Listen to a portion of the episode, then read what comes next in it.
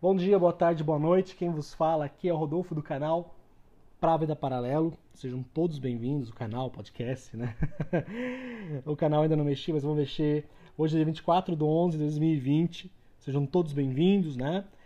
Muito obrigado aí para quem está ouvindo, um ou dois ouvindo, para mim já é uma grande alegria. Se puder né, seguir, curtir, compartilhar, ficarei muito mesmo, muito agradecido de coração. Bom, episódio passado falei sobre né, o nome do canal, o ideal, né, a ideia que seria o canal, melhor se dizendo, né, como será né, trabalhado, como que será tratado né, os assuntos. É, peço perdão, né? O fundo aqui tem um ventilador ligado, tá calor e tem os cães também, né? Então é o seguinte, Inteligentícia foi falado, para ter uma noção, um apanhado geral, principalmente conhecendo as obras do Richard Pipes, Vou falar do Richard Pipes também eh, de forma curta, rápida e sucinta, desse grande historiador né, que se tornou norte-americano. Vou falar sobre o campesinato, né, que assim, né, de forma humilde, permita-me entrar na sua casa, no seu lar, no seu trabalho, se você está treinando ou caminhando, é, do que eu tenho os estudos né, feitos, principalmente voltados a Richard Pipes, ou até mesmo lendo né, na, na época, um tempo atrás, os, os livros, né, as obras, biografias, o Robert Serres, o Trotsky, né, de, até de Lenin e tal, para entender o que mais o que acontecia com, com o campesinato, né, o camponês em si, a comuna, né, a famosa comuna. E depois, né, lendo até outro livro do Robert Service sobre o czar, né, Nicolau II, aconteceu com a família, então ali você tem um apanhado, né, mais ou menos de como vivia o camponês, até pós-revolução, livro do comunismo e tantos outros. Mas aqui o mais forte será o Richard Pipes, tá bom? Então, vamos entender o que é o campesinato, que é muito importante, tanto antes e pós-revolução, tá bom? É, temos ali a última fase czarista, né, que foi com Nicolau II, praticamente já na virada do século né, 19 para o 20. A agricultura russa, ela é a base né, da economia, assim dizendo, né, do Império Russo, e social também, no caso, certo? E cerca mais ou menos aí de uns 4 quintos da população, elas consistiam né, eh, na vida do campo, né, no trabalho como camponeses.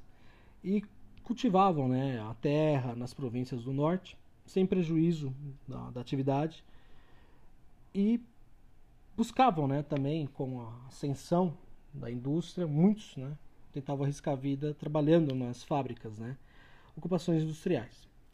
O pai do Trotsky era camponês, né, o David Bronistein, o que eles chamavam né, de Kulak, né, que era um camponês abastado, né, aquele camponês rico na visão deles, aquele camponês que explorava né, os seus empregados, né, não queria compartilhar né, do seu plantio para os demais e queria ganhar muito com isso.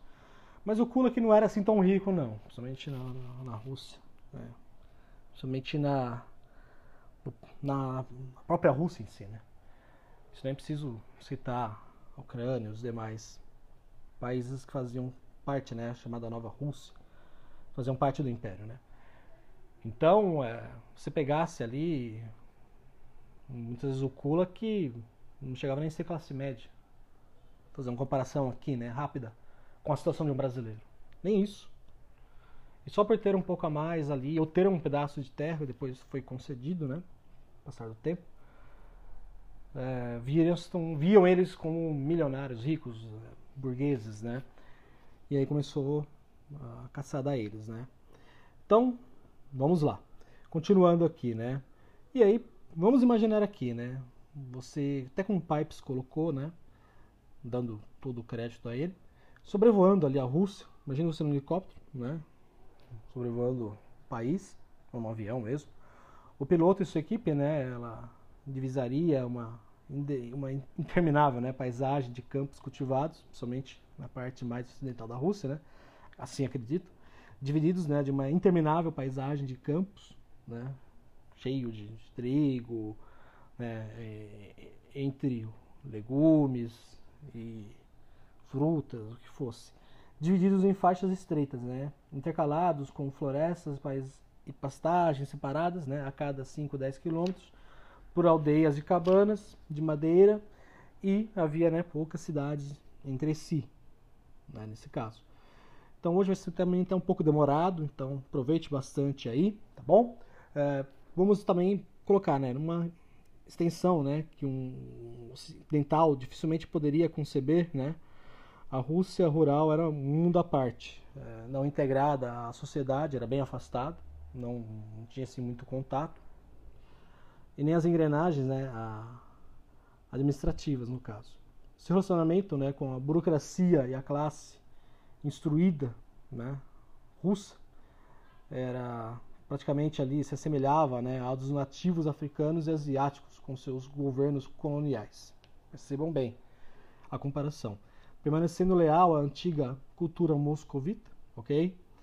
E também, né, a sua aldeia, ou no máximo, né, ao cantão. O cantão significa, né, volost, em russo. O campesinato vivia, né, à margem da digamos assim, né, da ocidentalização que Pedro o Grande, né, imperador, sujeitara a elite do país. Os homens né, usavam barbas, falavam um idioma próprio, né, uma linguagem própria, local, seguiam sua lógica, né, perseguiam seus interesses sem nada comum com os agentes do poder. Né, isso já estamos tratando do czar depois com os bolcheviques. Então você imagine, né? É bem, bem aquela coisa, né? Não me encham a paciência, me deixem em paz aqui, fazendo minhas negociatas, vivendo a minha vida com a minha família, com o meu próprio idioma, da comunidade aqui, né? Que se vivia num, num campo rural. Obviamente que não iam deixar quieto isso daí, né? Vamos lá, vamos continuar aqui, né? Então, que não, né? Assim, digamos, não usavam né, essas. Então, assim, nós temos, né? A questão, né, com longe né, de viver aquela questão de,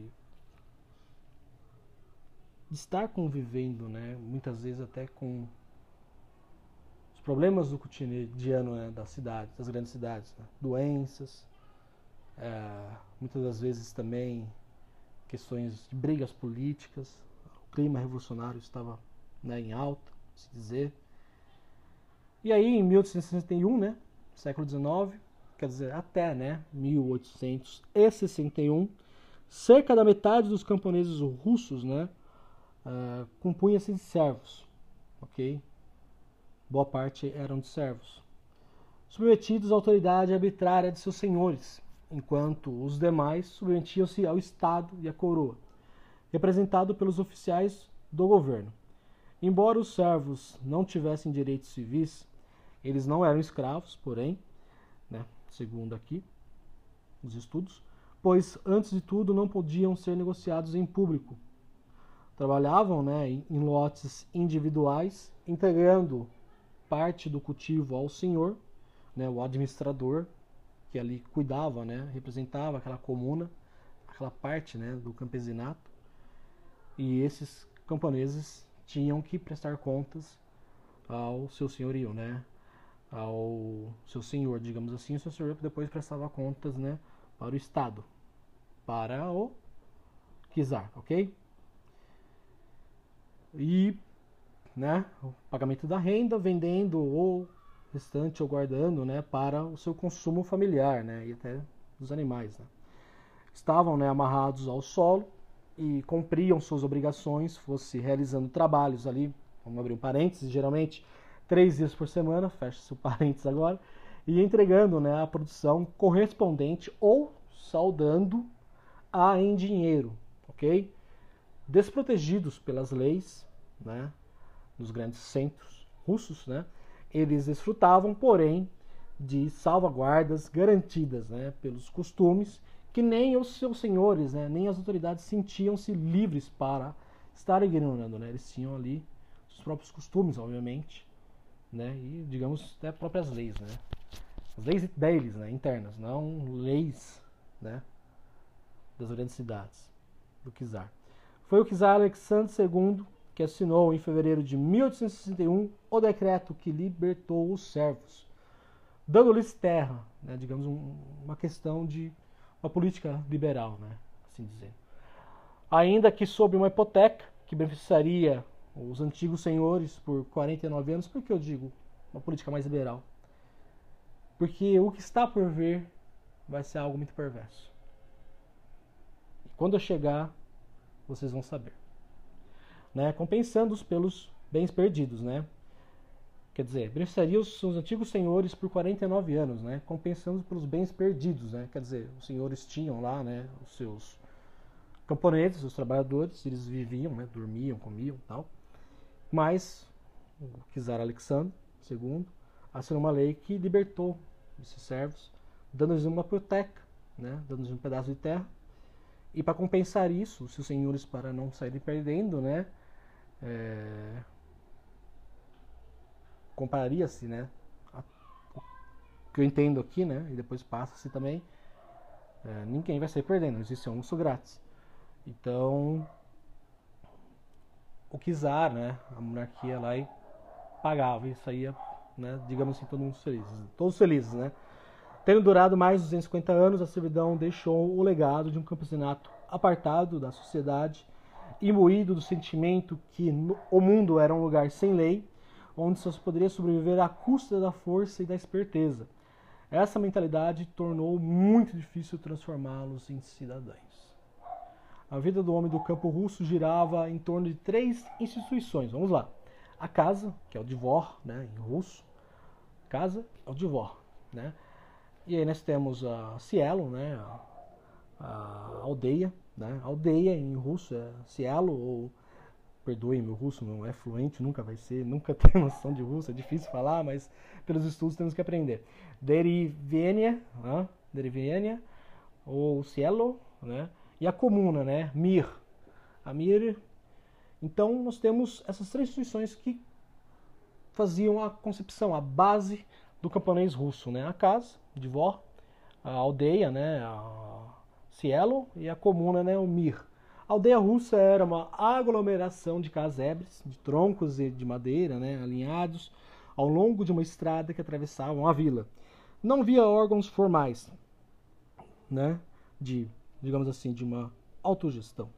O chefe da aldeia, né, e aí nós temos aqui, né, starosta, starosta, né, que é o chefe da aldeia, era indicado, não raro contra sua vontade, por funcionários do governo, que também podiam demitir, né, podiam demiti-lo em mais uma oposição e o que predominava né, na Europa Ocidental e no Japão.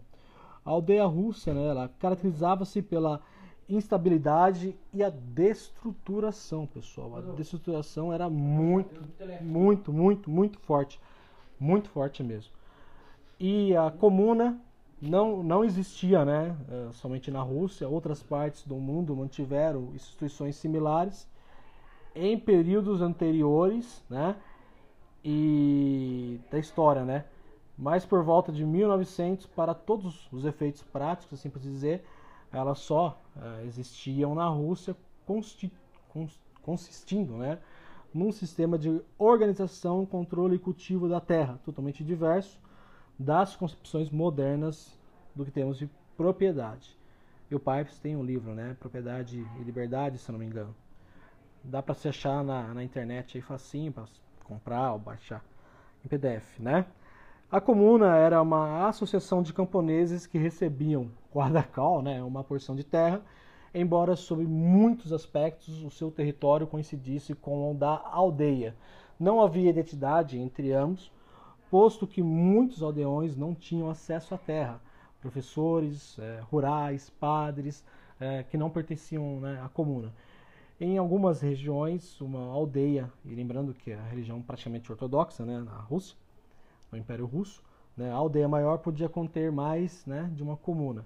A comuna, né, ela, entre aspas, repartia a terra de que dispunha né, a muitas faixas estreitas por períodos variados, ditados né, pelo costume local, usualmente entre 10 e 15 anos, de acordo com as mudanças de tamanho das famílias, né, e causadas por mortes, nascimentos e partidas. Né. O propósito de tais, assim, digamos, uh, reassentamentos, né, era assegurar a toda a família uma terra arável e o suficiente para alimentar seus integrantes e pagar os seus impostos. A faixa né, se distribuíam conforme a qualidade do solo e a distância né, da aldeia. Aí já não entramos numa parte tão liberal assim, porque pagar impostos não é uma coisa assim muito legal, né? Muito boa, digamos. Nas províncias centrais da Rússia, em 1900, isso já, né, estamos aí no século XX, o sistema comunal, né, tornara-se praticamente único. As fazendas, né, individuais só prevaleciam nos limites do Império, ok? Que tinha sido a comunidade polaco-lituana na Ucrânia e nas regiões cossacas, né, no Sudeste. Entretanto, o fato de participarem de uma comuna né, não impediam seus componentes, né, individualmente ou em associação de comprar terra não comunal de senhores que possuíssem ou, do, ou dos outros proprietários privados, né? Às vésperas da Revolução Russa, né, já entrando em 1917, esses camponeses proprietários controlavam tanto a terra quanto os seus antigos senhores e mercadores. Todas as questões eram discutidas pela Assembleia da Aldeia, né, uma espécie de uma duma né, regional ali deles, composta exclusivamente pelos chefes das famílias, cujas decisões, valendo para todos, versavam né, sobre o calendário do trabalho agrícola, todo um planejamento, né? distribuição das taxas e disputa entre famílias. Uh, também se decidiam, né, decidiam-se né, questões religiosas e mais tarde, quando a Rússia passou a ter né, um, um, parlamento, as filiações partidárias que comprometiam todos os integrantes a votar no mesmo partido, ok? A comuna ali, praticamente, ela tinha muitas desvantagens, o sistema de loteamento desperdiçava grande parte do tempo do camponês, forçando-se a mudar-se com seus animais, equipamentos, de um lugar para o outro. As repartições, praticamente, né, é, encorajavam-se no investir no mínimo e extrair o máximo da terra, né, com o pouco que se tinha, contribuindo para a exaustão do solo, finalmente, com seu processo igualitário, né, que nivelaria todos por baixo, o sistema inibia né, o desenvolvimento da agricultura. Então, nós temos aqui uma questão. Né? Ainda assim, a comuna sobreviveu a todos os desafios, graças à proteção dos funcionários né, governamentais, de fato. A legislação né, que tinha, digamos assim, em vista assegurar o pagamento dos tributos e outras obrigações do Estado, na virada desse, do século, né, de 19 para o 20, os camponeses russos acreditavam que o czar acabaria por realizar uma grande né, repartição nacional entre as comunas de toda a terra em mãos de particulares, né? imaginando ser ali em tempo anterior quanto vastos territórios ainda estavam disponíveis. O camponês, russo tornou-se né, potencialmente recrutável para os, os intelectuais revolucionários, né? inteligentícia revolucionária, né? Foi ali o peão da vez, né? Junto com o trabalhador industrial, fabril, né? E depois nós vamos ter também ah, as políticas, né? Dos, dos Nietzsche, né? Que vai envolver o pior Stolipin, né? Primeiro-ministro do czar Nicolau II. Com poucos recursos, a exigência né, de muitos trabalhos e várias bocas para sustentar né, força na época né, da industrialização faz o camponês sair né, de suas terras para os centros urbanos. E a classe trabalhadora industrial russa então era composta por camponeses praticamente, que saíam, né, da viam com uma situação extremamente complicada, não poderiam passar fome, não poderiam viver em dificuldades maiores, né, ver seus filhos falecendo partiram para cidades, em todas aquelas condições, né? Falando praticamente um idioma próprio, tiveram que aprender a falar, né? A linguagem russa em si, né? Tiveram que se adaptar. Foi uma reviravolta, foi uma mudança muito grande, né? Em sua cultura, né? em sua vida praticamente. Em quem peça a importância crucial para a história russa moderna, né? A mentalidade do camponês nunca foi objetivo de estudos sérios, visto pelos intelectuais urbanos, né, como pessoas atrasadas e ignorantes, né, que os lavradores revelavam, né, é, era o tipo de inteligência adaptada às condições que estavam submetidos, muitas vezes de extremo, de um clima rígido e de um governo que só via como objetos de exploração. Diante dessas circunstâncias, acharam-se isolados e sem nenhum tipo de solidariedade né, sobre o patriotismo dos camponeses. Né? Então é, é, é complicado. Posso até ter falado uma besteira, me empolgado né, de falar do que o Alexandre II fez uma política mais liberal, mas perto do que vai vir pelos bolcheviques é, é, é de chorar. Né? Então, assim, você tinha também né, o sentimento de xenofobia, né? Inata, né? Sentimentos religiosos e inata xenofobia do camponês né, tornaram possível né, despertá-lo contra invasões estrangeiras, sem, todavia, né, levá-los para os sacrifícios em benefício da nação, né? Teve a Revolução Russa, depois a, a Guerra Civil, os generais russos, né, decepcionaram-se sempre, né, que tentaram reunir os camponeses contra os comunistas, né? Utilizando-se de lemas patrióticos, apelando para o sentimento de classe, pela velocidade e os comunistas né, foram mais eficazes. Eles não tinham essa ligação patriótica, né? viviam isolados, eles não tinham essa coisa né, da divisão das classes, né? eles não se apegavam a isso. Né? Tanto que, aqui pegando, né, uh, Liev, né, Tolstói, uh, comentou né, um trecho aqui, que é da obra do Pipes, né? Nunca ouvi gente do povo manifestar sentimentos patrióticos pelo contrário, frequentemente ouvi os homens mais sérios e respeitáveis dentre as massas declararem indiferença absoluta ou mesmo desdém né, para qualquer espécie de patriotismo. Né? Isso no caso, estamos falando aqui dos russos, né, que viviam sob o Império Russo. Pessoal, eu espero que vocês tenham gostado. Eh, a continuação desses estudos podem ser realizados facilmente, né, com aquisição ou uma outra forma que você tenha da história concisa da Revolução Russa do grande Richard Pipes. Richard Pipes, né, depois eu vou trazer aí um pouco, né, do seu currículo, pessoa do Richard Pipes. Então fique aí, por favor, curta aí, siga, inscreva-se. Logo logo eu vou estar com o YouTube aí. E um forte abraço para todos vocês. Até mais, 24 do 11.